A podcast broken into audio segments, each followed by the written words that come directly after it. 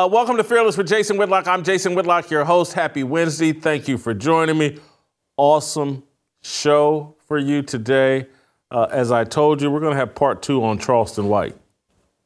And we're going to invite some of our contributors in to uh, further explore some of the topics I talked about yesterday as related to Charleston White. I'm calling him Malcolm X rated or the Black Donald Trump. Hope you watched listened to uh, yesterday's show. We're going to pick up on some of those themes and, and what I talked about and whether his delivery clouds the message or is his delivery why his message is getting across. Uh, we're going to first bring on Alex Stein. Uh, you guys know Primetime Stein. He's been on the show. He has a he's a Blaze TV host. He's friends with Charleston White. I just want I'm a, I'm kind of new to the Charleston White experience. And so I wanted to talk to someone that actually knows Charleston White and has followed him a bit longer than I have. Uh, before we bring in uh, TJ Moe and Shemeka Michelle, a round of applause uh, in studio uh, with me here today. Uh, before we go to Alex Stein, no, I just want to take care of one of our great sponsors, Samaritan Ministries. This is the time of year many of us are thinking about how we're going to pay our families' medical bills in 2024 before making a final decision, here are three things you should take a look at as it relates to healthcare sharing with Samaritan Ministries. One, you're part of a Christian community. When you have a medical need, fellow Samaritan members send money directly to you to help you pay your medical bills. And you'll do the same for them, all while praying for and encouraging one another. Two, there are no networks, which puts you in control of your family's health care. You know what's for them, what's best for them, so you choose the doctors and hospitals you go to and have a say in the treatments they receive. Three, you set your start date. Join today and start healthcare sharing with Samaritan Ministries right now, or join today and choose what month you'd like to start. It's up to you. Whether it's a broken bone, cancer, pregnancy, or other medical emergencies, you'll find comfort knowing you're connected to 80,000 Christian households across the nation who stand ready to care for one another spiritually and financially during a time it's needed most, and it could be more affordable than what you're paying now. Check it out now at samaritanministries.org slash fearless. All right, so uh, I need you guys to uh, give me the five-star rating over Apple, uh, hit the likes over YouTube, and now let's welcome in the man that's on the grind all the time uh, to kind of set the foundation, give us some more context to Charleston White. Uh, Alex Stein, you're there. Welcome into the show. Welcome back to the show. Uh, Alex, I don't know how much of yesterday's show you got to see of mine in the conversation, but I'm new to Charleston White. And, and so I, have seen his videos, but I really hadn't looked into him. Then I see this Cam Newton inter- interview. It's three hours, and I'm like, holy cow! This is why Alex Stein was reaching out to me a month ago, saying, hey, you need to hop on the Charleston White bandwagon. Anyway, walk us through a little bit of Charleston's history that goes beyond a little bit of what he explored in the Cam Newton deal. He's some sort of comedian. Is is this all serious? Is it a mix of serious and play? Anyway, help me understand Charleston White. Well, I mean, you know, it's it's going to take a lot more than a 15 minute interview. He's a very complicated and complex individual. But let me tell you something. He's much more than a comedian. He's a uh, activist. I mean, he's a guy that has had a lot of trials and tribulations. And I'm not here to just try to white knight for Charleston. I'm saying he actually has. You know, he went to jail for murder as a young kid, so he saw you know what it was like to be institutionalized and uh, he realized that that's not good for the black youth of America, and he started speaking out against it. And he has a very uh, weird approach, but he said it best to Cam. You know, nobody was listening when he was going to the city council meetings and speaking seriously. Nobody listened to him. Similar to my situation, nobody listened to me when I was uh, speaking out against COVID stuff. But then when I started saying, you know, Dr. Fauci, give me that ouchie, and I'm not trying to say we did the same thing, but but he is the master culture jammer. He takes the worst parts of black culture and jams it in people's faces and calls people out for it, and he takes the best parts too, and he puts in people's faces, and he calls out people like Deion Sanders, you know, and uh, and Charles really is a lot more brilliant than people give him credit for it, and, and listen, at the end of the day, is Charleston White perfect? Is he the best role model? I mean, no, but he's not afraid to speak his mind. I'm saying, you know, more people should be like Charleston.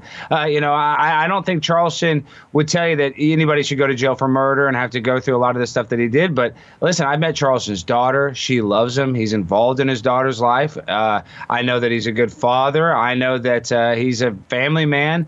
So for me, I got to say a lot of positive stuff. And not only is Charleston White friends with me, he, my dad loves Charleston White. We were watching Charleston White videos two years ago when he really started coming on the scene.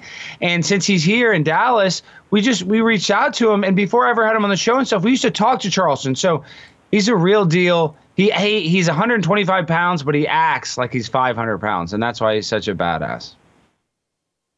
And so you started watching videos two years ago what were these videos about two years ago? And and help, well, help me understand that because He's a Go legend. Ahead. He snitches on everybody, and he said it's cool to snitch. That was the thing that made him very viral because uh, he was saying, "Hey, listen, I don't like the dope man making all this money and not giving back to the community. He's keeping all the money. He's not helping, and really, he's getting kids hooked on drugs. So he would snitch on people. He would snitch on rappers that he knew that had murder cases. So you know, Charleston White has had a, a lot of people that want to take him out. Uh, so that's really what got him on the scene. He was kind of uh, pro snitching only because he thought that was was you know the right thing to do. And listen, there's a video on the internet. I got to send you this clip. It's so funny. He's talking. I, forget to which which rapper he's talking to, but he's like, "Man, you can't be a snitch." He's like, "Call your grandmother right now and ask your grandmother if her neighbor was selling drugs, would she call the cops?" And he, the rapper, calls his grandmother. She's like, "Yeah, the neighbor was selling drugs. I would call the cops." My, I mean, Charleston comes from a different culture. A lot of these kids are raised by their grandparents. Charleston comes from that kind of culture because I believe he was raised by his. So, you know, he has a little more uh, um, respect for law than uh, the young kids today. And that's the sad reality is that the drugs now, the drug culture, the glamorization of OnlyFans, sex, drugs, it's only getting more, uh, you know, deviant, in my opinion. So he did things similar to you, though, too, in terms of going to city council meetings and, and kind of the same kind of viral moments you were having. He was doing that as well. Yeah, and he would go speak at youth meetings and tell kids, you know, about how, you know, almost scared straight programs where kids would have issues, you know, they'd be troubled individuals. They might got a, you know, misdemeanor or something as a child and they go to those programs and Charleston White would be one of the speakers that would say, Well, I went to jail, you guys can turn your life around. So he's been doing his political activism, community activism for a long time. And uh, I, I think when he was on that podcast, it was very telling. He said, Well, you know, until I started speaking so brashly, nobody paid attention. And and he has a point. You have to say, um, you have to say these things, these salacious things. Donald Trump does it. Like you said, you called him the Black Donald Trump. I love that description.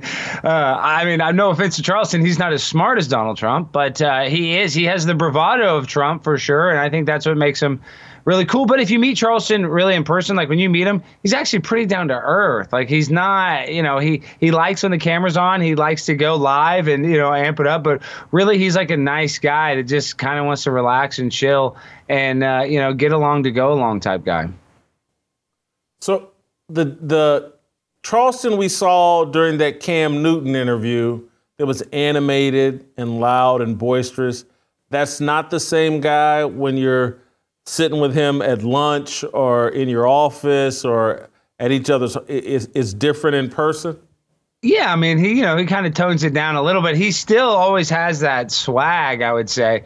But but you know, it, it's this is what I like about him, though. He says when everybody, you know, he's just like you. When everybody was kissing Deion Sanders' derriere, mwah, mwah, mwah, you know, he spoke out against how he alienated those kids in Jackson, Mississippi, and uh, talks about how Deion, because he knows Deion when Deion lived in Dallas. Deion lived in Las Colinas, wasn't nice to the fans. If you ask Deion or Emmitt Smith, and Michael Irvin is actually nice. He's the only one of Emmitt or Deion that, uh, you know, if you ever ask for a picture, they'd give you one. Those are the type of guys they are, and I know that's annoying. I'm not a celebrity but I would always take a picture if anybody ever asked me. And those are the type of guys. Deion Sanders, the type of guy, would be like, no. And uh, Charleston White spoke out against that because I think a lot of people have had those same stories. And so Charleston White has known Deion before when he was playing here in Irving, Texas, at Texas Stadium, and uh, you know after he left the 49ers.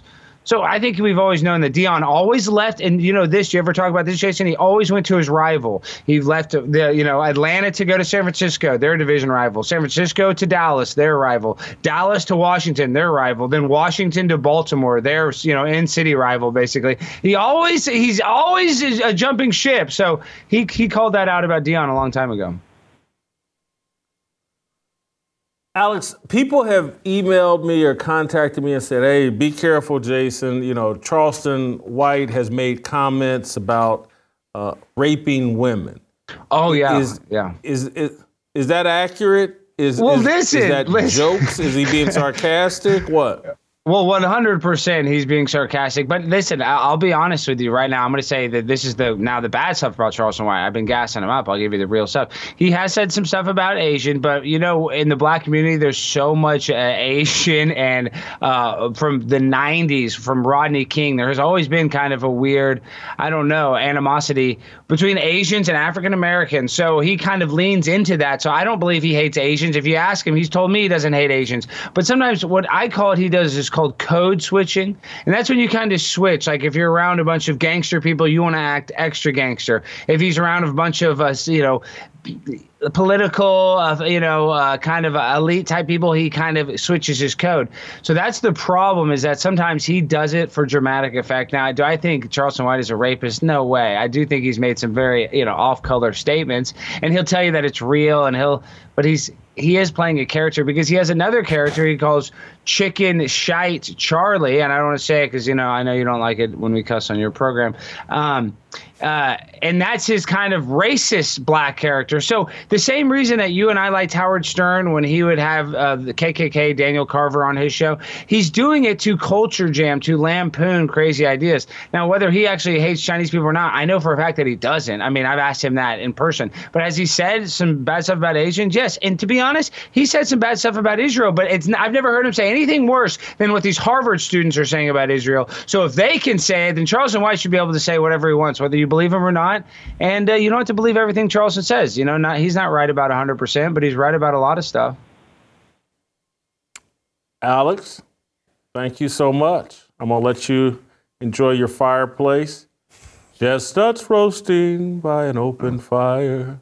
Thank you, Jason. Always a pleasure. All right, thank you, uh, Alex. Thank you. Uh, great job. I, I, I, needed that context, and I'm gonna get more. I've, I've communicated with Charleston, and hopefully, in the next week or two, we'll get Charleston on the show. Hopefully, that's my hope. Uh, before I bring Shemeka and uh, TJ into the uh, conversation, I do want to tell you guys about uh, how you can make some money this weekend with Prize Picks. Are you testing your skills on Prize Picks this football season? It's the most exciting way to play daily fantasy sports. If you have the skills, you can turn $10 into $250 with just a few taps. Prize Picks is really simple to play. You can make your picks and submit your entry in less than 60 seconds. Quick withdrawals, easy gameplay, an enormous selection of players and stat types are what make Prize Picks the number one daily fantasy sports app. My mom, Mama Whitlock, sent me her Prize Picks for uh, this Sunday's NFL games. Davante Adams, the former Packer receiver, uh, now Oakland Raider or Las Vegas Raider, I'm sorry, over 68 and a half uh, receiving yards versus the Vikings. Lamar Jackson, the quarterback, more than 200 and a half, 202 and a half passing yards versus the Rams. And Christian McCaffrey, my MVP favorite, more than 80 and a half rushing yards versus Seattle. Go to prizepicks.com slash fearless. Use the promo code fearless for a first deposit match up to $100. That's prizepicks.com slash fearless. Use the code fearless. Prize Picks, daily fantasy sports made easy. All right, uh, TJ, Shemeka, we'll go ladies first here. What's your take on uh, Charleston White and the conversation we had yesterday on the show? So I like Charleston. Um, I've liked him for a couple years now, I think, because I had someone who would constantly send me video clips of him. Now, like Alex was saying, I don't think that I agree with every single thing he says because I've seen some clips that are um, a bit shocking, but I don't have the full context of them to say, you know, how he feels about Asians or Israel, or I don't really know that. But when he talks about the black family or about men and the the matriarchy kind of taking over the black community and how it's had a negative effect, I completely agree with him. And his cursing has never bothered me. I know that was part of what he talked about with uh, Cam Newton. And it's simply because when I think about cursing, like I can't stand when people say stuff like, if it wasn't for bad luck, I wouldn't have uh, any luck at all. Or when it rains, it pours. Or, you know, if it ain't one thing, it's another. I can't stand when I hear people say stuff like that. I was talking to a guy recently and he was telling me about a family member that wasn't feeling well, and he said she just needs to be tested for cancer. And I was thinking, gosh, you know, why would you say that? Even if you feel that way, why bring it to me? I'm not God. Pray about it and speak life. So I've never really been moved on four letter, the four letter words people get their panties in a bunch over. I look at cursing differently. And so when I hear Charleston talk, it's just never bothered me. I've appreciated his just straight, blunt, no hose barred delivery. It, it probably limits him. Take someone like me who's two years late getting on board. All I would see was the clips, and the clips would be profane, and I couldn't figure out like, is this a gimmick? Is it? And literally I thought it was like a character that he created just to draw internet. So I never took him seriously. Mm-hmm. And so it took this Cam Newton interview for me to like, okay, well let me see what this is guy's talking about. and so the, the language I just could be off-putting mm-hmm. and limits it. But but there was part of me, and TJ, I know TJ disagrees, or and again, I don't know what side I come down on, but I, his argument like that hey man, in order to communicate to these young people I'm trying to reach, I got to talk their language. I get why, I'm not saying I agree, but I get why he reached that conclusion. Well, to your original point, this is a character that he created to get attention. He was honest about that. He said, I used to be this way, nobody listened to me. So now you got an ignorant dude out here talking like this, and guess who's hearing me? All of you. And I'm sitting here and he had 2.5 million views on Cam Newton's podcast. So uh, I get what he's doing. Um, I also am not really in the habit from taking advice from a guy who says, Yeah, yeah, I'm spiritual, but I don't read none of those books or nothing, which is what he said on the podcast.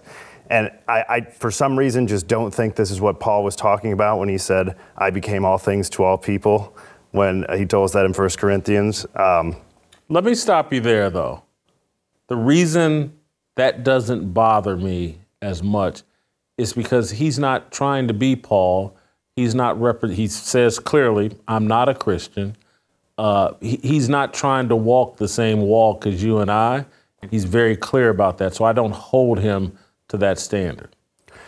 Well, you don't have to hold him to that standard. God does. No, no, I get it. I'm not God, though. Okay, but we're supposed to be looking at things through the lens of what God wants. And so that's where I am. It's like, just because you. Now, do I think he's a hypocrite? No. And maybe that's where you're saying, look, he's not a hypocrite, so you know, I'm going to judge him differently.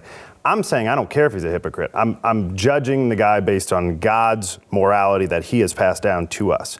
And so it, what he's saying is these young people can't hear me unless I talk so crazy that virtually nobody else can hear me. So I'm just trying to talk to the young people. So he's now getting in with the young people and trying to teach them a couple lessons here and there and change their thoughts, all while co signing acting crazy.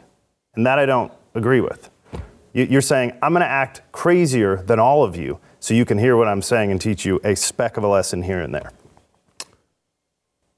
Go ahead, Shemeka. What do you mean when you say acting crazy? Do you mean like act acting out, like doing stuff that he shouldn't do, or do you mean just in the way that he delivery, I don't know his life. I just know some of what we've talked about here. I, I, have no idea what he's done other than he's gone to jail. And, you know, he also says he, he sat up and defended that he should be able to beat women because that's what, wouldn't you spank your child? I should be able to spank my woman, right? And so I, I know nothing about his actual life. I'm just telling you, his delivery and the things that he at least acts like he stands for, it's crazy. I get why that's concerning. The, the and it'll be interesting hearing from Delano here in a second, and from Anthony and Virgil. It- and I hate to, I just got to be real. I, I, TJ, as a black person, I'm so desperate for young pla black people to be reached, and even if it's just a speck of knowledge, a speck of wisdom, I want them to receive a speck of wisdom and knowledge. And I, I, I guess I've reached the point. I don't care how they get that speck, and and as long as they get that speck, because that speck may lead them here to where I can give them a different version, an elevated version, a biblical version of because I, I listened to him talk about, you know, he's he's he doesn't know the word, he's connected to the spiritual side, and eventually, if we can get any of that audience over here, we can tell them about the importance of the word and and that that's the how you really unlock the spiritual gifts and the spiritual things that uh, Charleston's saying he, he he's getting, but and so it may just be my desperation that I'm just like and and and again I, I am someone like my problem with Deion is he's claiming to be a Christian and claiming to set a Christian example, and so I'm much more critical of him. Charleston White is saying, I like to hang in strip clubs. I like messing around with shady women. Uh, I run around with some shady people. Uh, and here's common sense solutions. It- it's to me, he sounds like a guy that has sat in jail and listened to everybody's excuses and said, "Nah, I'm gonna tell you what the real problem is. That all that you gonna blame the white man? Nah, man, it's your broken down family. It's our broken down family that's the real deal." And so, I, I guess I'm grading him on a curve, and and it's why it's. It, I have sec or I had, but they're not friends with me anymore. I still love them and still. I got friends who were atheists and very secular. Sure. Still love and respect them. Tell me this though. Do you believe someone can possess real wisdom without reading the word? real wisdom without reading the word. I think wisdom comes from the Bible, and the more you know of the Bible, the more wise you become. No question. Can you have some wisdom without biblical knowledge? Yes. Is that wisdom, or do you just happen to stumble into being right about a couple of things we agree with, and meanwhile, we're making him somebody we're not doing, it, but because of his delivery, and he, he now has become perhaps a leader in that community. And I want him nowhere near leadership with the things that he's saying. He's got a couple things right, and he's got the vast majority of everything wrong. And he said on that podcast, I've been doing this for 12 years. You can't tell me nothing. I'm not listening to that dude. I think that's if you believe that the Bible or Christianity is supreme. Because there are people who don't believe that. And if, I mean, Malcolm X was a Muslim. He didn't agree with all our, our, you know, the views on Christianity, but he was a great leader. So I do think that you can have wisdom uh, without it being exactly what you know we may say oh the bible is you know the absolute if it's not biblical then it's not right but you have so many other people that come to great wisdom without that and become great leaders and you have so many people that don't think the bible is is is supreme Sure, but we do. And that, so this conversation's amongst us and what we think about him. So then you wouldn't be able to receive um, Charleston, like you said, as, hey, I'm going to listen to him and tap I'm saying I don't want them he to listen to him because, in my view, what he's bringing, the baggage that he's bringing, along with these specks of things that he's right about, because I don't think he's got wisdom. It's not worth it. It's a bad trade-off. I can't say that because then I I, would have to that. X out all of the other leaders that we esteem, like Malcolm X, like Muhammad Ali, who weren't Christians but had a lot to offer and give to people to lead them in the right direction. But do, do we all agree that this, this life is temporary? And so, whatever small things we have right or, or wrong here are, are I hear your point. The only thing that I think you're missing, and this is the, and we may be in error. in our desperation. But but for me, I have family members who live in environments that are infested with kids with no wisdom, no guidance, no set of values. And, and so family members that are trying to raise kids in this environment, who, they're affected by this environment.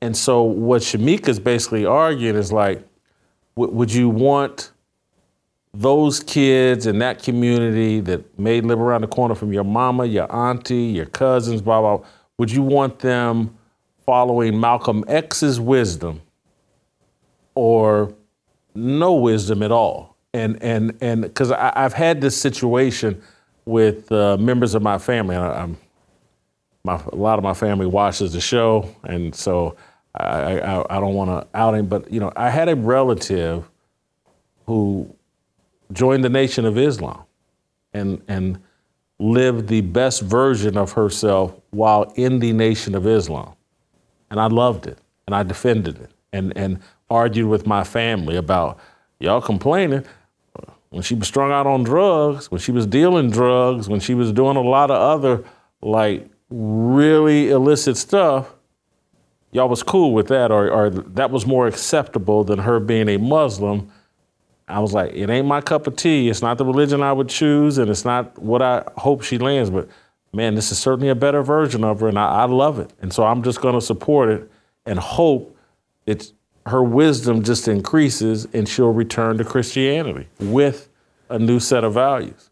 And so, look, you guys got more experience with people like that than I do in my life. So I'm, you know, I'm speaking, I would say more in theory and hopefully from a, just my reading of scripture, but um, that feels like desperation to me. Oh, it's desperation. And it feels short-sighted.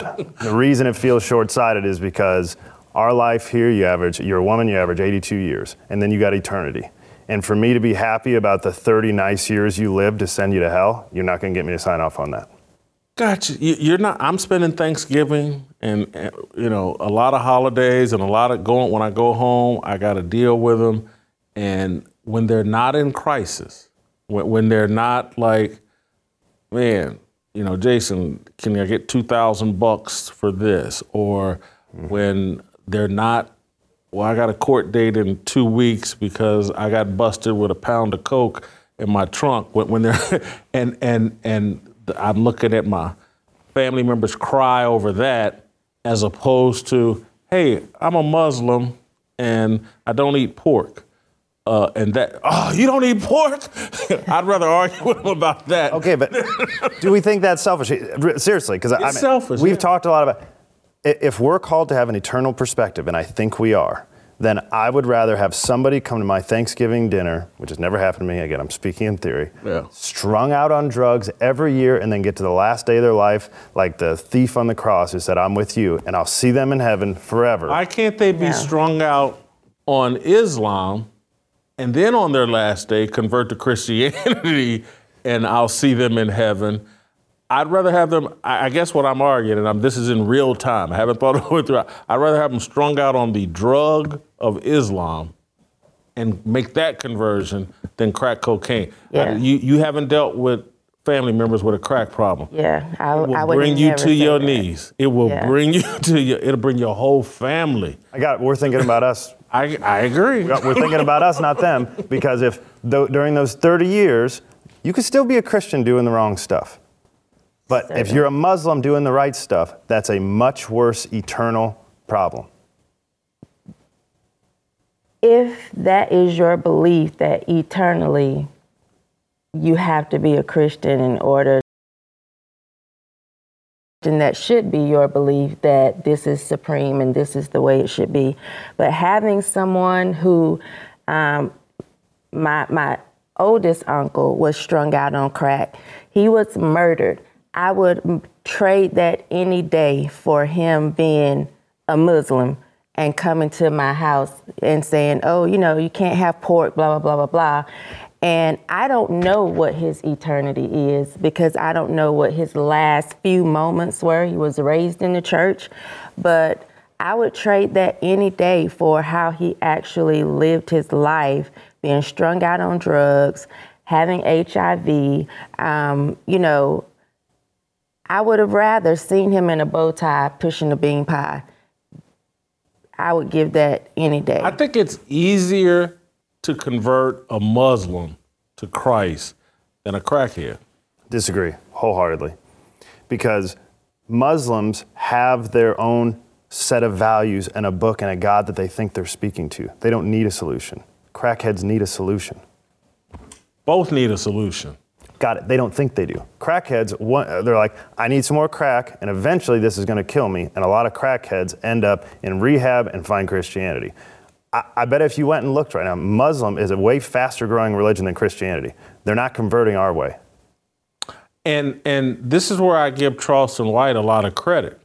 I think that's our failure. And where he started when that Cam Newton conversation and was like, uh, here's Malcolm X. This dude went home to his hotel and called his wife and prayed. And here's Martin Luther King. He went to his hotel and it was on. It, it was a Yep. strip club and blah blah. You know, he's a hypocritical Christian, and and that's we're losing people because of how phony we're living in real life.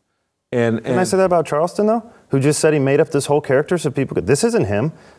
he's not claiming any religion though. He's not telling you. But look, this, this is the Joe Rogan argument. Just because he doesn't believe in God doesn't mean there's no God. I'm not grading him different as though there's no God just because he doesn't believe in something that is obviously existing. he didn't say he didn't believe in God, though. No, no, Rogan. Yeah. Oh, okay. Rogan.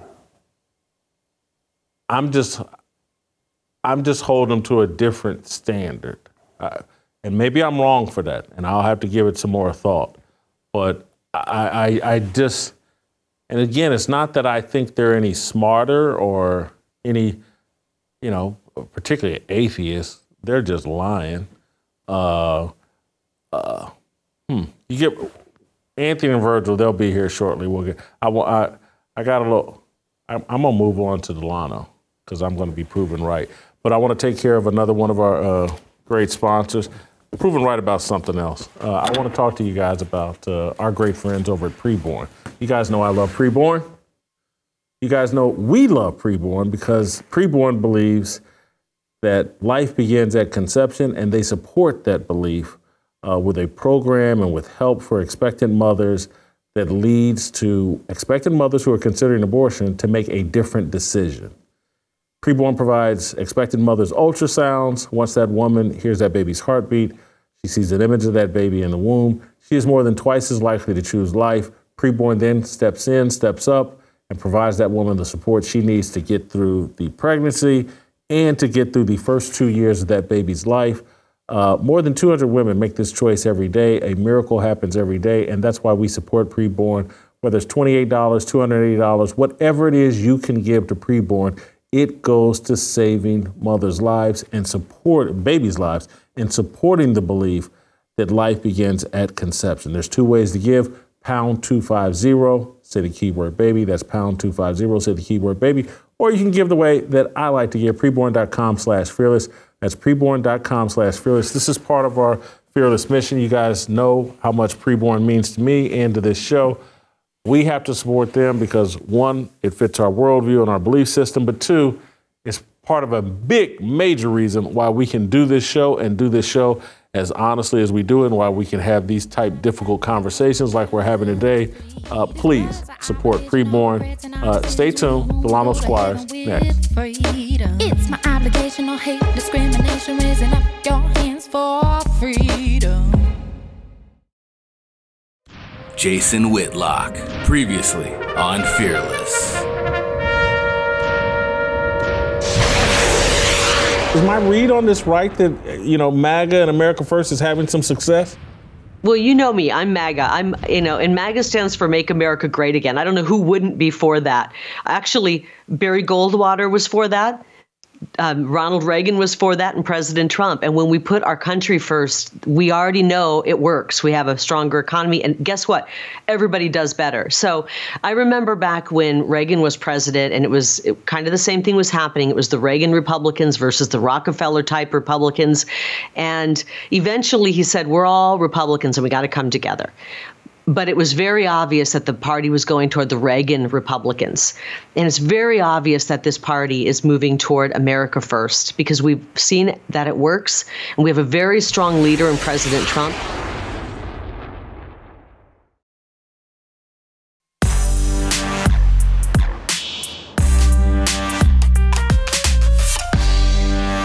All right, welcome back. Time for uh, Professor D. Delano Squires. Uh, Delano, we've got quite the debate going on here about uh, Charleston White, Malcolm X rated, or Black Donald Trump, uh, depending on which nickname you prefer. Uh, I'll start with a softball, or uh, e- not a softball, but just an easy question to unpack. Uh, Charleston White, net positive or net negative? Hmm. Um, I'll say net positive, uh, and, and I'll give similar caveats that that you give, um, because I think he is waking up a large segment of the Black community to issues that have been dealt with and discussed by other people in much more um, academic and winsome tones and language. Um, but for whatever reason, people didn't want to hear and just rejected. Right. So some of the stuff he says about hip hop. Dolores and Calvin Butts were saying in the mid '90s. Um, you know, some of the stuff he says about you know other parts of, of Black culture, other people, pastors and preachers have talked about, and even some of the things he's talking about now, he talked about, um, you know, in much more professorial sound and language. Right, he wasn't nearly as raw and cursing as much. Uh, but as he said to Cam Newton, when I was talking like that old time, you guys didn't want to listen to me. But now that I cuss and act a fool and act like an ignorant person, now you all want to take me seriously. So I, I think Ch- Charleston White is a type of person who can be effective in limited doses, um, providing a message that is specifically targeted to um, a subpopulation within a community. I, I don't think he, he cannot be a Malcolm X figure um, because he, he just doesn't have you you can't have that person leading an entire nation or an entire group but what they can do is speak to specific people at a specific period of time. Can't he be uh, a wind blowing the proper direction? And someone that opens the door for people on this show and other people to come in from behind him and give a more detailed, uh, more intellectual explanation and, and just th- that's why I'm, you know, again, the guy is truly flawed, and many of the flaws I know. I mean, I sat there and listened to him talk about Cam Newton and falling asleep in a strip club and all this other stuff. I was, oh, I've been there, uh, and and and so I just I just think he can help people along in their journey. He he's and and open people's mind to hear what maybe others are saying in a more professional way. well I, I mean is it possible sure it's possible is it likely no um, in the same way that s- some parents think that if you if you sneak veggies onto a plate full of um, sweet stuff that eventually the kids will say well oh the kids will transition to the vegetables but but when you what you win them with is typically what you have to keep them with. So if people get accustomed to that and that type of language and that type of um, content then anyone who comes in trying to to push something that is you know a little bit more cleaned up so to speak i don't think it's going to get the same traction. So I- i, don't because some of the very things that charleston white says and even in that in that interview with cam newton it's the exact type of language um, that we talk about on this show right in many respects he doesn't sound any different than a hip-hop artist if you're constantly referring to women as b's and h's and then going on top of that and saying, well, yeah, you sometimes you got to smack smack him upside the head.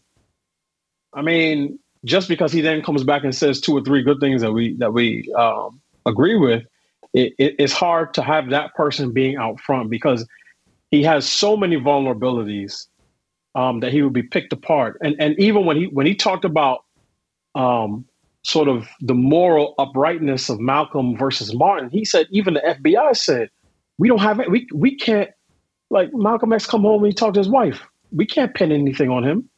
So uh, I, I, do think that character matters when it comes to leadership.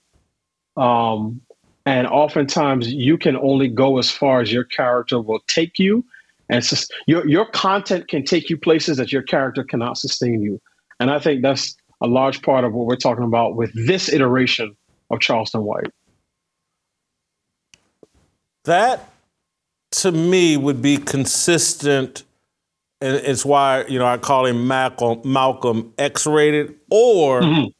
Black Donald Trump, and the and the Black Donald Trump works because you're basically making the argument that people make against Donald Trump, which I think is a fair criticism. It's like, uh, you know, he's so raw that you know people aren't going to follow him for the long haul.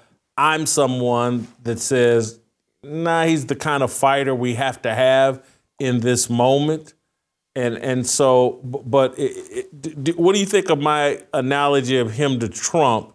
And, and sound, to me, you sound very consistent on this issue. Yeah, I, I, I mean, of the two, I like uh, Malcolm X rated. Uh, I never heard that one before, um, but I, I, get I get the comparison to Trump, right? But there's there's raw and there's raw, right? There's Trump Raw, and then there's Eddie Murphy Raw, and Charleston White is is more in, on the Eddie Murphy side, where you can't, you couldn't even. I mean, yes, will will Trump let uh, um, a salty word pass through his lips every once in a while? Sure, but you couldn't even. You had to warn the audience yesterday. Look, if you typically watch this show, a family show with your kids, put them away for the next two hours, right? So it's hard to run an entire a, a five minute Charleston White clip without liberal usage of, of seven second delays and, and the bleep machine. So uh, I, I think again, there are some people who who listen and can appreciate that type of content, and that's because that's how they speak. But when you want when you're looking for somebody out on the center stage to to lead a specific group of people, I think you you need someone whose character can sustain them because and you know this, Jason, as much as anybody, people who do not want to engage your arguments will find all types of periphery issues to pick off and say, oh, this person made fun of my appearance, so forget his argument. This person speaks with certain language, so forget his argument. And I think Charleston White brings a lot of those things that make it easy for people to dismiss him. And then we never get to take, you know, um, to, to actually engage his arguments. Delano, what do you think about like one plants, another one waters, and God brings the increase? Don't you think that, or do you think that He plays a part in being able to put a good message out to Black people because of the way that He feels about men being important, men being fathers and staying with their children. Like, I think that if he's speaking the same message in certain areas, we actually need that because we have so many people that, um, you know, act as if a man isn't important or a man can just drop his seed and keep going. Whereas Charleston says, no, you need to be there to raise your kids. And so when I see him, that's the scripture that comes to mind that we all play a part. You know, we're we're all on the same body, just different members. Like he has a a part to play, and it could be useful. Yeah, I mean, I, I, see I see what you're talking about, Shemeka. Um, I think the, the biblical sort of comparison falls falls a little short here because when you're talking about the body of Christ, that's that's one thing. That's God's body that, that He controls. The body politic is a little bit different, right? Because we and we've seen how this has worked in terms of hip hop. There have been, you know, early on people saying, "Oh, well, hip hop is a vehicle for telling the truths of the grittiness of urban America," and these guys are street journalists um, and these guys are just reflecting what society is has given them. And we saw how quickly that morphed into they went from um, you know journalism to materialism to now hypnotism. where these guys don't even live in these neighborhoods anymore, but they sell you on trapping while they set, they send their kids to college. And I only bring that up to say is that um, we, to your point, Shemeka, should be careful about the types of seed that we plant, the type of soil we put it in, and what it is that we water and give light to. Um, because yeah, I, I, I can listen to Charleston White because I mean I have a high tolerance for all types of people. So he, he his stuff doesn't bother me. I would never play it, you know, obviously in front of my kids. But there are there are going to be guys, I think, who, for instance, may latch on to his anti-matriarchy message, but then also said, "Yeah, this is my type of guy." Because he said his pastimes now, still to this day, is hanging out in the strip club and being around, you know, women of the night. So, and and what I'm saying is, if we want to clean up some of the issues in our community, all of that stuff has to be has to has to be cleared out. It can't just be get rid of the the, the feminists, but leave the guys who aid or add to the exploitation of black women. So so I, again, I think he can be useful. He's extremely funny, and I think that's one of the reasons that people gravitate towards him. Um, he's extremely funny. Yeah, yeah, yeah, yeah, yeah, yeah. When he starts getting on that thing, and he, you know, and he got the southern accent and all that. Um, but I, but I think when he's talking to people like he can he can open the eyes of a Cam Newton, um, the eyes of people who are addicted to celebrity worship. Um, he can speak to people in ways and break through in similar ways as Kevin Samuels or Shahrazad Ali. Sharif, I know we've talked about her before in, in decades past. Um, but it's just a matter of whether he can sustain that and whether he can rise to prominence sort of on a larger leadership level. Because one of the things, and I've, I've seen a lot of his videos, Charleston White says some crazy things about all types of people, about committing sexual assault against women of different ethnic groups, like crazy things. But I take it as this is a guy who is in one part trying to be sort of a, a, a street activist, but a large part of his shtick is trolling people because he understands that the trolling is what brings the views. And then when you bring the views and you look up a Charleston White video, he's also giving you some of the other, you know, knowledge that he's trying to drop. Which is a good thing. or can be useful. That's what I'm just I'm just saying like it, it can be yeah, yeah. It can be useful. yeah, it can be useful. I mean look, and I know you didn't say this, um, so, um, but the idea that Charleston White is somehow a gateway drug to Tony Evans is insane. And, and I realize that's not totally what you're saying. That's not what I'm yeah. saying, because if you listen to yesterday's show, it, what I think he's a gateway drug is to Jason Whitlock. That, that's what I said. And maybe that's wrong. Mm. that is what I'm saying. Yeah, here's what I think is is happening. Um, and Shemeka, we can go into your th- your that's Paul in 1 Corinthians 3. And I think he's talking about Christianity, where you go plant the mm. seed of Christianity, and then somebody else comes in and waters it, and God makes himself grow within you. I don't know if that applies. Maybe it does. I could be off on that. But I don't know if that applies with these individual principles that we agree with with Christianity. And I'm very careful with trying to give Christian principles into any community, mm. white, black, it doesn't make a difference, without the Christian. And that's what Charleston White is. He's a couple principles that I agree with without the actual Christianity. He says he's spiritual, he's a believer, but he don't read any books.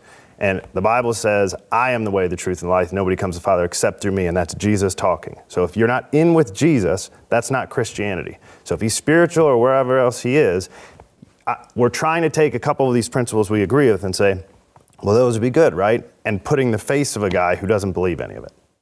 I think, though, you can uh, plant just principle because the way that I feel about family, I got from a Muslim woman. Shahrazad mm. Ali is Muslim. I didn't get that from a Christian woman. Christian women told me, oh, I don't see how you can let your husband, you know, control the money, or I don't see how you can stay home and uh, take care of the kids. So it was a Muslim woman that gave me that you know Great. so I, I, do feel like you can get those principles and build upon them so but yeah and again i could be off on the line you can chime in after the um, but you are a Christian, and and that's where the basis in the like if you were just given that and never given the why, does it sustain? And that's really where like all the principles sound decent until it's backed by something, a whole value system that holds it together. So I'm saying these people can get that and then get the why. Like Jason is saying, once say, you know, grow or be led, maybe not everybody, you know, some people are not going to want to hear it. But there are people that can still, you know, grow and learn and hear something different. Because when Shahrazad Ali was talking about this is how you treat a man and this is the way it should be, I never really referenced, oh, you know, let's go back to Genesis because she didn't reference let's go back to Genesis. But eventually, mm. 20 years later, I can go back to Genesis.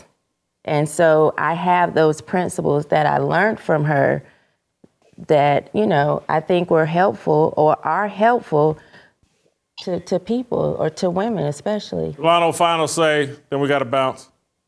Sure, and, and I was going to say I, I believe in the sort of the principle of common grace, right? God can put can use all different types of people and things um, to to bring out certain you know truths. So we talk about the benefits of marriage and family and fathers, and all types of guys, men and women of different belief systems can agree with that.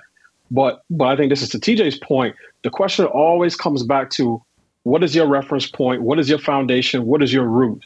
Um, and eventually, you know, you have to get down to something solid in terms of I believe these things because of this infinite reference point that will not move. And for me, that's my Christian faith. I'm not sure what that is for Charleston White. And the last thing I'll say is this: um, the last seven years, particularly looking at how BLM has ascended on the scene, uh, has made me very wary of platforming people just because they say a few, you know, good things that most people can agree with. Oh, don't you believe that Black Lives Matter? Oh, okay, sure.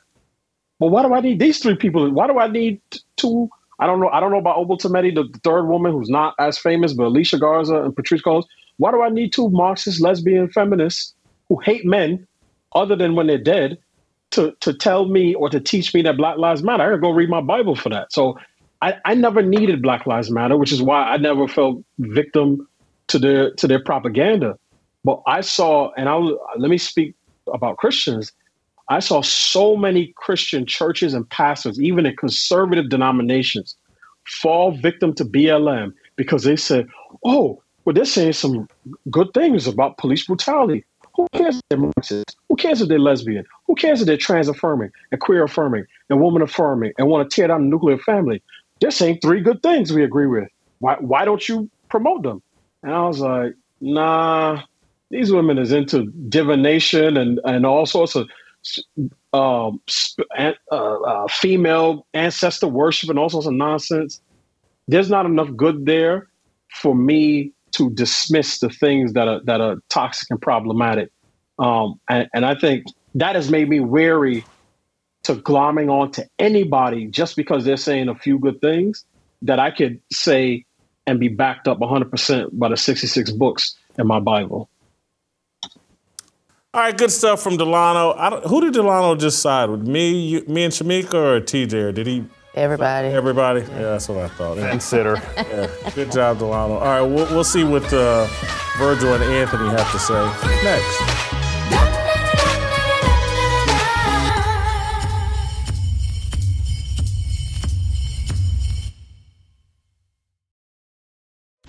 Jason Whitlock, previously on Fearless.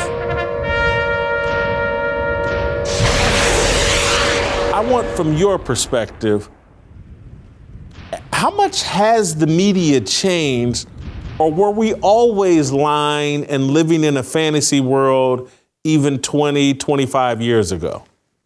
No, I don't think we were. I think the media has changed dramatically since the Edward R. Murrow days, since the Walter Cronkite days.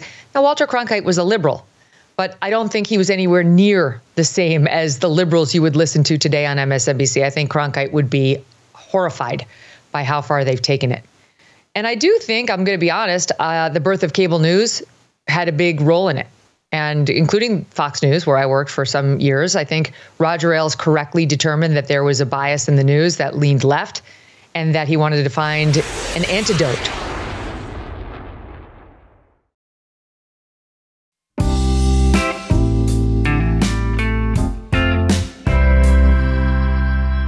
All right, welcome back. Time for some Tennessee Harmony. Virgil Walker, Anthony Walker uh, joining us. Anthony, of course, here in studio with uh, TJ and Shemeka. Uh, Anthony, if you could uh, get us rolling with a prayer. Father God, we're thankful for today and thankful for your blessings. Father, help us uh, to embrace your word, to embrace truth. As Jesus said, Thy word is truth. We're thankful in Jesus' name. Amen. Amen. Uh, Anthony, I'm gonna start with you because you're here in studio. Uh, our Virgil's already texted me his take, so I really don't even need Virgil on the show. I could just read his text messages. uh, but unfortunately, we will roll out to Atlanta and let Virgil talk. Anyway, uh, Charleston White, net positive, net negative. Um, I'm not taking Charleston White. I'm not. Um, one of the things that tipped me off was one of his first comments about the word. He's like, I, I don't do any religion. He said, I'm just spiritual. And that is a indicator to me. The, the spirit of God, as is spoken in the word, does not work apart from the word. As a matter of fact, he tells us in John um, the way that we test the spirit is to see the word if he's speaking the same thing that's in the word. So if you're trying to get the Spirit of God without the Word of God, then we're already divergent. So that was one. Um, the other thing is, Charleston, yes, he gives us a lot of, he points out a lot of issues. If you're uh, cognizant, if you're aware, you would see these problems that he's pointing out. But I'm always landing on, okay, how do we get out of this? What's the solution? You tell me that the man is the problem. I got that in Genesis chapter 3. Adam, where are you? I got it. But the solutions that I was waiting to hear, like, how do we get them out of this? And in my framework, the only solution is Christ. That's it. So, so when you know we think about trying to solve it outside of Christ, it will not work. We got to come right back to uh, Christ. And I'll share this and, and let you jump in however, however you decide. Just because someone shares opinions with me does not mean that we share values. So Charleston, he may say some things that we may, yeah, you know what, I kind of agree with that. Okay, but you know, you telling me that I still, you know, go to strip clubs, I'm still messing around with women. We don't share values. You may share my opinion, but we're not sharing values. So I, you know, I appreciate your opinion, but I'm gonna go back to the word. Great answer. Uh, because one of the things I, I think, and we'll get Charleston on the show, and, and one of the things I'll explain to him and try to engage him in a conversation, you gave uh, a more, a deeper explanation of what I was like, well, hold on, how are you going to separate the word from the spirit? Mm-hmm. You just explained it perfectly that it can't be done. And I'm wondering when I tell him that, explain that to him, will that perhaps have any impact on him? Has he heard that? Has has anyone had those conversations? And so I guess what I hear from Charleston is like, oh, I can engage with this person, and I think there's some intellect here, and maybe we can move him further along in his journey. He's 46 years old. Okay. And so, you know, that's old enough to know better, but I would think if I'm 56, I think 46 is that's close to around the last time I was inside of a strip club. And so for me, it's like, oh, I've been just as stupid as him in my mid 40s. And once I started figuring things out, I started making different decisions. Anyway, uh, Virgil, uh, Charleston White, net positive, net negative. Yeah, I, I, I agree. I'm gonna I'm gonna reject uh, Charleston White. I, I'll let him do what he does. I immediately, Jason, thought of the story uh, in in the book of Numbers. Uh, it's a book. It's a it's a story about Balaam's donkey. Balaam is a false prophet. He's trying to do harm to the to the children of Israel. He rides this donkey. The donkey is is stopped in the middle of the road and it will move no further. Uh, as a result, the the prophet gets off the donkey and beats the donkey, only to have God Himself open the donkey's mouth, and the donkey then speaks to the to the prophet and explains to him that the angel of the Lord is keeping the donkey from moving forward.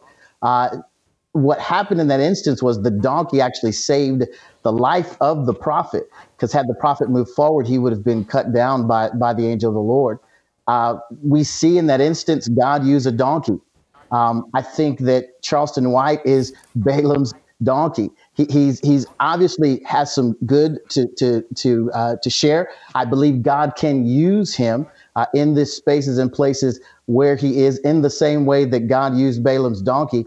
But what we don't want to do is, I, I, I don't, be, simply because God used a donkey, I don't go running around looking for donkeys to speak to me or to say things to me or to save my life. In the same way, I wouldn't be waiting for or looking for men like uh, Charleston White to do likewise. I, I would I would stay away from them. I've got the more sure word of prophecy, which is the word of God, and so I, I have no need for Charleston White. Now, all of the truths that he shared those weren't those were obvious to me because I, am attached to Scripture.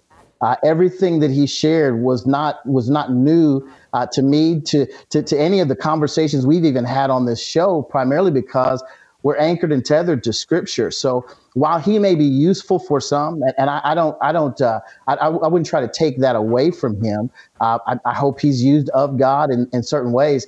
Uh, at the same time, I, I, would not point people in his direction.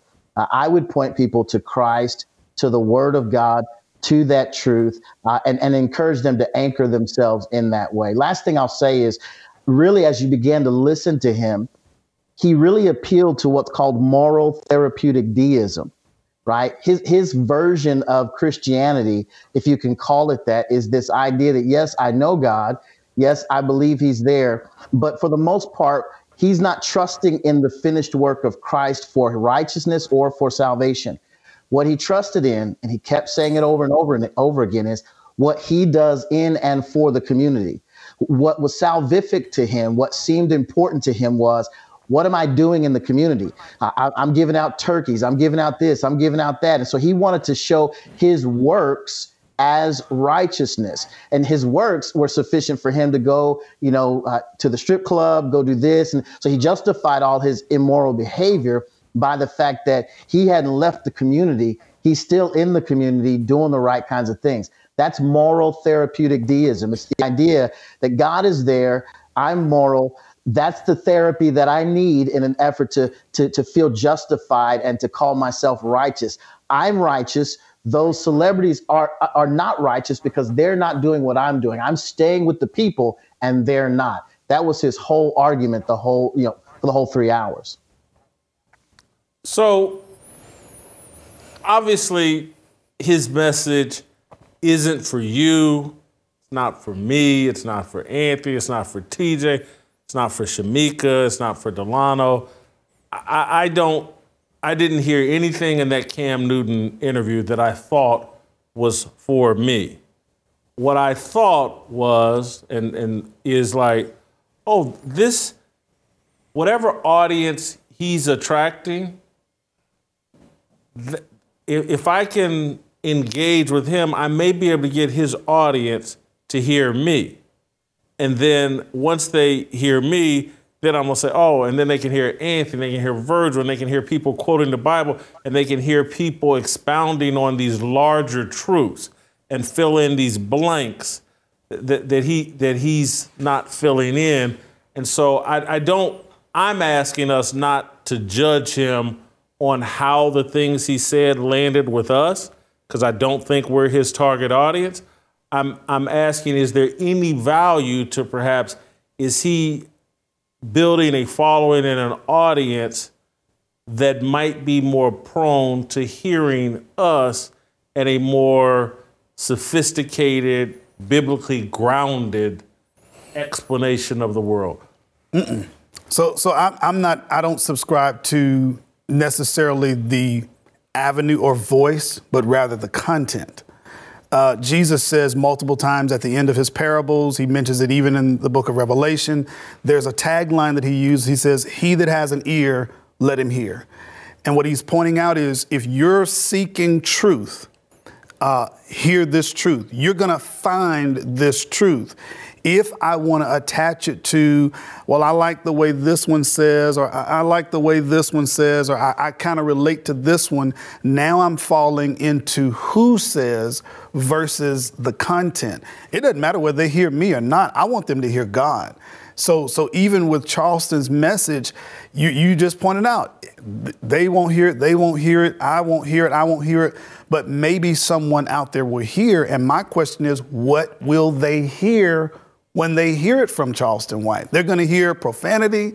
They're going to hear, ah, y'all are glorifying these rappers, but I simultaneously am doing kind of the same thing because I'm walking in some of the same spaces. I'm I'm living out some of the same things. Like I'm doing some of the same stuff. It's like, wait, are, are we trying to get them to Christ?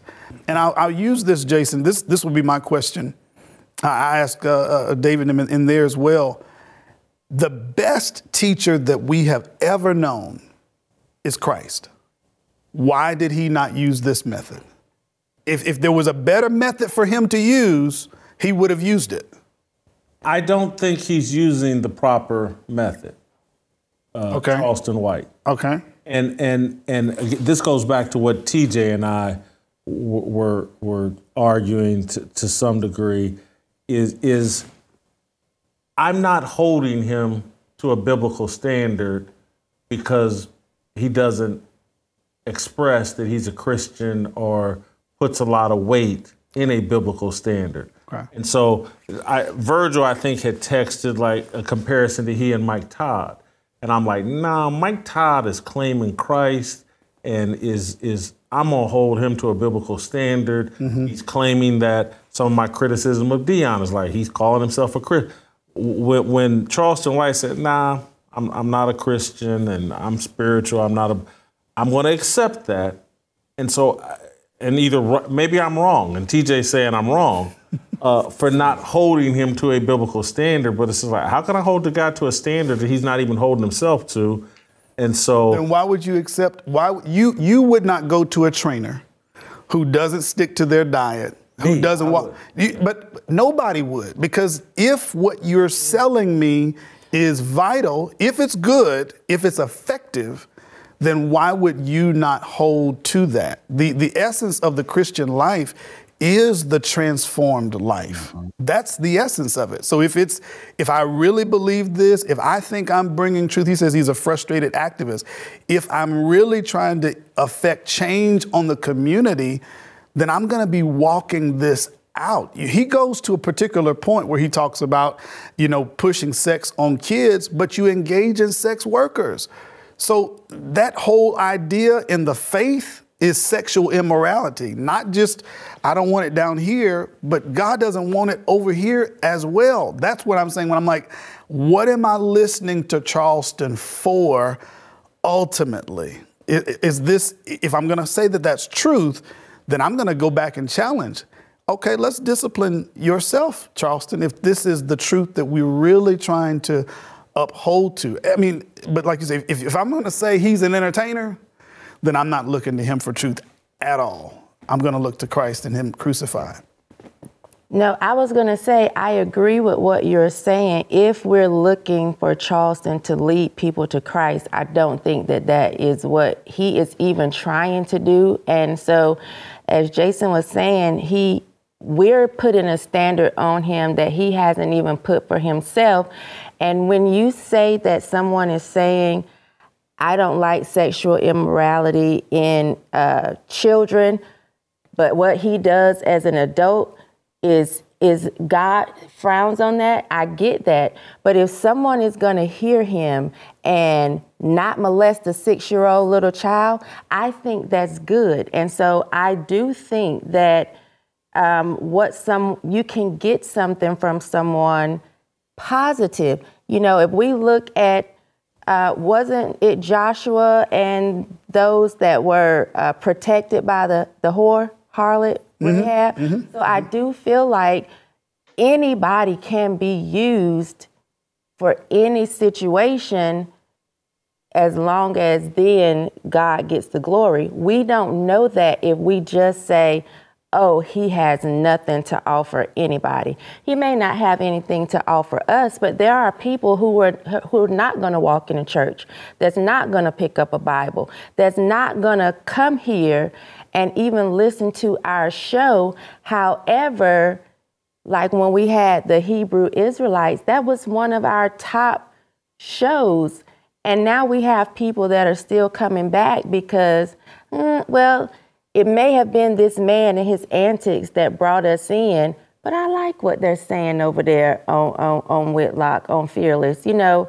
And so I do think that sometimes as as Christians, people get a little pretentious and that's beneath me when there are a lot of people that are down there that can hear something good. And that's my whole thing. That's the only thing I'm, I'm saying is I'm not looking for him to be leading souls to Christ. I'm, list, I'm looking for the people that claim that's what they're doing. You and Yeah. TJ. I'm not. let me let me say this real quick, Jason, and then I know they got to get in. Um, in John chapter six, Jesus begins to describe. He gives a preview of what communion was going to be. He says, "One day you'll eat my flesh and drink my blood," and and that's a truth, right? That was the truth. But the text says that many of his disciples did not receive that hard teaching, and they left. Okay. Jesus' response was not to, because many of his disciples up and walk out, it's not, hey guys, hold on, wait, y- y'all, y'all misunderstood. Like, hold on, wh- hold on, don't, don't leave. He just turns to the 12 and says, Are you guys leaving too? Like, the truth became the dividing line. And so for me, and, and I, I, re- I receive what you're saying. For me, I've never been one about the size of the crowd or the, the magnitudes of those who listen. I, in my heart of hearts, I want everybody to be saved. I want everybody to hear it. But I'm not going to shift because of the masses. I'm just gonna, it's just gonna sit, right? It's, it's gonna sit there. If you if you like it, you don't, we'll move on. And that's where I was going back to Christ. Christ could have kind of curtailed the message a little bit to get the crowds because he was only going to be here for a couple more years and he's gone. So, it's, well, let me get the most of y'all here. Y'all misunderstood. He's like, if that's it, if, if you're going to leave because of the truth, but if you're listening for truth, he that has an ear, let him hear. I, I, I know sometimes church and the traditional format and the way that we've always done is not attractive to young folk. It's and it, and there's no there's no competition to what social media and the enemy playing on on, on flesh. I, I'm not going to outdo none of that stuff. But what I do have to offer is much more valuable and effective in saving souls. And that's the truth. So, yeah, you might miss it down here, you might not get it here, but all of us, given life, we're going to live and die. And so I'm, I'm, i may meet you in the hospital when grandmama gets sick, I may meet you at the funeral. Everybody's got to pass through uh, that gate. I I just want to add too that like you mentioned this is not Charleston's stated goal. I care nothing about his stated goal. I don't care what his intentions are. I, I care about the like we asked for my opinion, so that's what I'm giving. And so what I want to see done is for people to get saved. And so based on that, I'm telling you what I think. Is this a net positive or base, uh, net negative based on what I want to see done and what I think God wants Right. to see done? And so I actually don't care anything about what Charleston is trying to get done. And I'm not sure you can watch the three hour interview and pick out what he's trying to get done because he's all over the map. And so he has a couple nice things to say. But have you ever heard of the phrase half measured, half measures availed us nothing? It comes from the uh, Alcoholics Anonymous. The idea behind that is that a half measure is not forceful enough to affect change and therefore has no use. And he's a half measure. He's saving no one. I think he's he may help a family change their family and put two people together and have a nuclear family, and they're still going to end up in hell in 40 years. And I, that to me is useless. And see, for me, I'm all for, you know, I'm all for him making a change in the community and changing a mind that would make maybe the street I grew up on cleaner, safer, you know. Just to be honest, I don't care what happens when he's gone. How is he affecting my life now that I'm living? So you are in eternity, and I think that's a great and noble place to be. I'm not there. Hmm. And so if you can bring some type of peace to the lives that I see that are living now, I'm like, yay. And I'm going to accept anybody who's doing that, whether they're Christian, Buddhist, Hindu. You know, if you're helping the community and helping people live fruitful lives here on earth, I honestly don't care if you go to heaven or burn in hell. Virgil, jump back in. I know you're chomping at the I've, bit. I've been I've been taking taking notes along the way as different things have been said. First of all, I've got to say, man, I'm honored to be on the panel with, with Sister Shemeka. I haven't. This is my first time being on the panel with her, so that's a that's a joy for me. So I, I'm I'm grateful. Uh, I will I will I do want to I do want to challenge. Could I, the- could I, I mean, could I, I just want to jump in here. I mean, Virgil and his butt kissing, and it's everybody, Shamik. I don't want you to feel, it's everybody but me. He does it intentionally. Everybody gets flowers from Virgil or gets trumpeted, celebrated by Virgil, except for me. Go ahead, Virgil. Continue. Jason, I have to challenge something that you said, and it's the idea that there's one standard for you and I, and a different standard for guys like Charleston White. There is no different standard. The Bible actually has a, a standard for Charleston White and for you and I. Charleston White, he needs to hear the gospel. He needs to be evangelized. That's the truth he needs to hear. All of us are walking in that truth, and we need to hear the gospel so that we maintain that standard, so that we continue to live that life. It is not different weights and measures for different people. That's the first thing. The second thing that we've got to recognize is Charleston White changes no one. Virgil Walker changes no one. Jason Whitlock changes no one. It is God who transforms hearts and minds. If we keep that in mind, what we want to do is have the purest form of truth possible. Now, what that doesn't mean is that we can't listen or that someone can't hear a Charleston White and be transformed. But it is not Charleston White who did a thing. He absolutely did nothing. He even said that in the interview. It, ain't about him, right? At the end of the day, it is God who used him in whatever form to transform the human heart. God is the one who's sovereign. We've got to think about it in that light so that we maintain God's standard throughout. That's what what, what I believe we can often miss. And what that causes in many of us is to latch ourselves onto what we've been speaking against. We latch ourselves onto celebrities, names, people, their platforms, eh, because they're saying something. No, they've not said anything. All truth is God's truth, and we need to maintain our anchor in that truth. All right, this is a question that we're going to end on, and I'm not asking this question because I think it proves some great point. So don't take the question all that seriously. I, I, I don't. I'm not trying to prove any point with this question. It's just something I, I, I just want us to ask ourselves, and maybe it'll inspire some people in the comments. They can debate amongst themselves. But, but again, I don't think I'm proving any great point here. This is just a somewhat silly question that we sit around a Thanksgiving table or weekend table playing cards and ask. And Shemeka, I'm gonna go to you first, and then we'll circle the room. Shemeka, TJ, Virgil, Anthony, and then I'll answer. And uh, be quick, don't hurry. I don't want you to filibuster here. These guys are trying to bilk me for some cash here. Uh, anyway, if you had to choose to be stranded on an island with either Cam Newton or Charleston White, this is a terrible question to ask you, Shemeka. It really Cam is. Newton, six foot five. Cam, Cam Newton or Charleston White, who would you who would you choose? So, you know, I'm thinking about the three card Monte. It's the old triple cross, double cross. Okay. That's what it is. That really is a tough question. But if I want to be able to enjoy intellectual debate, I'm going to go with Charleston White. TJ?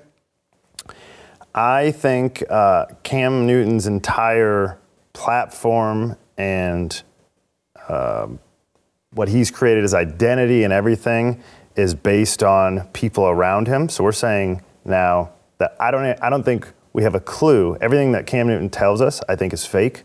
I don't think he believes a word of it. And if all those people disappear because we're on an island by ourselves, he would become authentic. And he has a Christian upbringing. So give me that dude. Virgil, quickly. I got I got Cam. Cam. I don't know. That was pretty quick. No? Anthony's a hmm. sports fan. I know you're going with Cam. no, no, no, no, no. As much as I could care less about his his perspective on spirituality, Charleston, from the standpoint, I'm solid in my faith, and I probably got two or three Charlestons in my family. We laugh and There you joke. go. Now we on common ground. I got some Charleston Whites in my family, and we be playing bid whiz. Hold on a minute. He's 125 pounds. You got to survive on this island now. You're not gonna make it very long. He ain't gonna eat that as much as me. That was my whole point. I need somebody to be able to work. You know, Yeah, you got to build a boat and get off of this thing. Uh, so that's three Charleston Whites and two Cam Newtons. Uh, Charleston White. I did prove my point. Anyway, uh, thank you guys. Cue up some harmony. We'll see you tomorrow.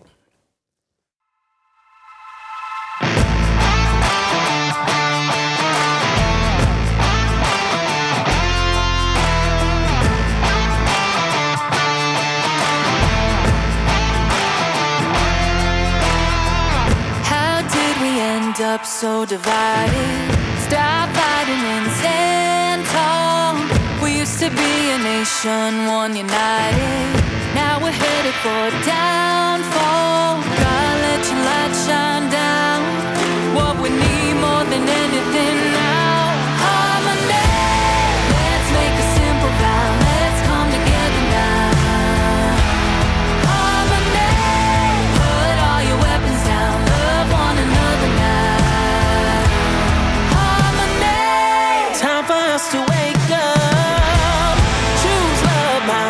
to my brother. See through the lies they tell us. Cause together we're so much stronger. God, let your light shine.